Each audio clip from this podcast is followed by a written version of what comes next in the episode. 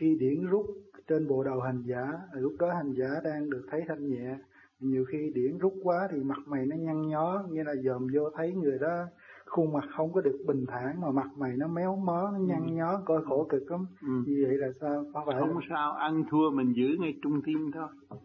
Cái đó là vì những cái thần kinh của bộ mặt mình nó yếu nó mới bị rút như vậy. Ờ, một thời gian tương lai mà nó điều hòa rồi cái bộ mặt mình xin ơn trên sửa bộ mặt lại cũng được. Thì sau khi mà thiền nhớ dò cái mặt cho điều để cho mấy cái thần kinh bộ mặt nó mạnh lại, nó không có rút nhăn nhó mà nó còn yếu. Bộ mặt thần kinh yếu nó mới rút, còn không mà thôi nữa. Mạnh rồi nó chỉ rút ở đây thôi à. Mà phải sửa cái bộ mặt lại. Mình xin sửa cái bộ mặt lại. Trong tâm mình nghĩ vậy đó sau khi thiền rồi nó mới dò cái một mặt cho đều. Trước kia tôi bị cái đó mà. Nó nhăn nhó, nó khó chịu mà nó nó nó thấy nó sướng lắm, nó thấy nó đứng đi chơi. Mà làm mặt nó kỳ lắm. Tôi nói thôi, bây giờ nghe là cái mặt như thế này mà đi nói đạo họ chắc là đuổi ra khỏi nhà. Để xin đức thích ca cho. Họ dung dung ngài đi. Họ tôi xin mà tôi thấy ông ở trên đầu tôi hoài. Lúc nào tôi đi lên trên gác tôi ngồi tôi thấy ngài đứng cười sung sướng vậy đó bởi vì tôi thích cái ba mươi sáu diệu tướng của ngài. Tôi thấy tại sao ở trên đầu tôi hoài. Khi sau khi thiền ấy bắt tôi cúi xuống cái mặt để sát cái đất vuốt kéo cái lỗ tai thị lâu. Kéo kéo rồi vuốt cái mặt rồi ụp cái mặt kia kéo. Vậy đó. Nó cứ kéo kéo kéo, cái mặt thay đổi. Mặt tôi trước đâu phải mặt gì đâu. Mà thay đổi hồi nào tôi không biết. Rồi có bữa tôi ra tôi ngồi ở nhà, tôi nói chuyện với mấy người. Tôi nói về đạo. Tôi nói tôi 10 năm sau tôi mới nói chuyện với mấy người. Bởi vì bây giờ tôi nói mấy người không hiểu. Rồi sau tôi ngồi tôi nói rồi mấy người nói, thằng nó tu, có kết quả rồi mặt nó bây giờ giống Phật. Mấy bà nói với tôi đâu có biết. Rồi bắt đầu kêu tôi bằng thằng Phật. À, từ đó trong nhà kêu ra kêu thằng Phật chứ đâu có phải ông Phật gì đâu. Thằng Phật đâu? Về nhà kiếm thằng Phật nó chọc cho. Vuốt cái mặt à, vuốt lỗ mũi à, kéo cái cầm à, coi thằng Phật dễ thương cứ vậy đó chọc hoài vậy đó. Rờ cái đầu vậy đó. Bởi vì hồi nào giờ người ta tu lâu hơn mình mình biết gì? Có tu từ bên tàu mà tôi biết gì. Rồi bây giờ cái mặt tôi sao nó thay đổi lạ. Mới mấy bà cứ tới chặt phá hoài vậy thì tôi cứ làm thinh tôi niệm Phật thôi. Rồi lại thọc cò lét đủ chuyện mình cũng không giận nữa. Mình cứ nghĩ tới ông thích ca ngồi ngoài rừng tu cùng rắn tới phá, không sợ mà mình sợ gì, thôi ngồi niệm Phật. Thế họ bỏ họ đi. Đó, rồi từ đó nó mới sửa cái mặt. Chứ cái mặt tôi hồi trước á không phải chuyện nhăn nhéo nữa, mà nó khi mà tôi xuất ra, tôi đi là cái đầu nó cứ vậy. Thấy mà sợ, cứ giật cái đầu mà giật rung cả cái rầm vậy đó.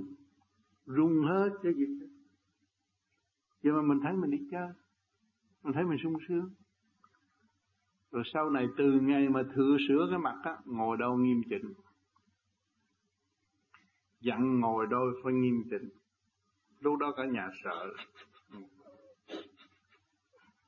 Ngó thẳng. Ngó mà họ sợ nhắm mắt cứ niệm Phật. À, ngồi đâu cũng nghiêm chỉnh nói chuyện nghiêm chỉnh. Rồi sau này bắt đầu mày đi nói đi nói con ta nghe. Cứ đi, đi nói nói chuyện với ông Thông Hải. Ông Thông Hải là ông chuyên môn ông đánh vợ bằng roi. Ông nóng ông lấy chỗ trà ông đánh vợ tôi kêu ông ra tôi cắt nhẹ. Ông nghe ông chịu. Ông nói ông này ông nói sao tôi hạp quá đi nói thế ông nghe ông nghe. Ông nghe ông chịu tu. Ông chịu tu về rồi không có đánh vợ rồi bị vợ hiếp lại. Rồi tôi hơi nói bà vợ nghe rồi bà vợ bà muốn để con trai. Tôi nói bà muốn để con trai tôi chỉ cho bà. Thì bây giờ chồng bà hiền bà đừng ăn hiếp ổng chứ nó, ổng mà hiền, ổng bây giờ cho tôi chữ lại, nó mới sướng chứ tôi hồi trước tôi biểu chữ không à? Nhờ ông tôi mới được chữ ổng này, cái cái nọ.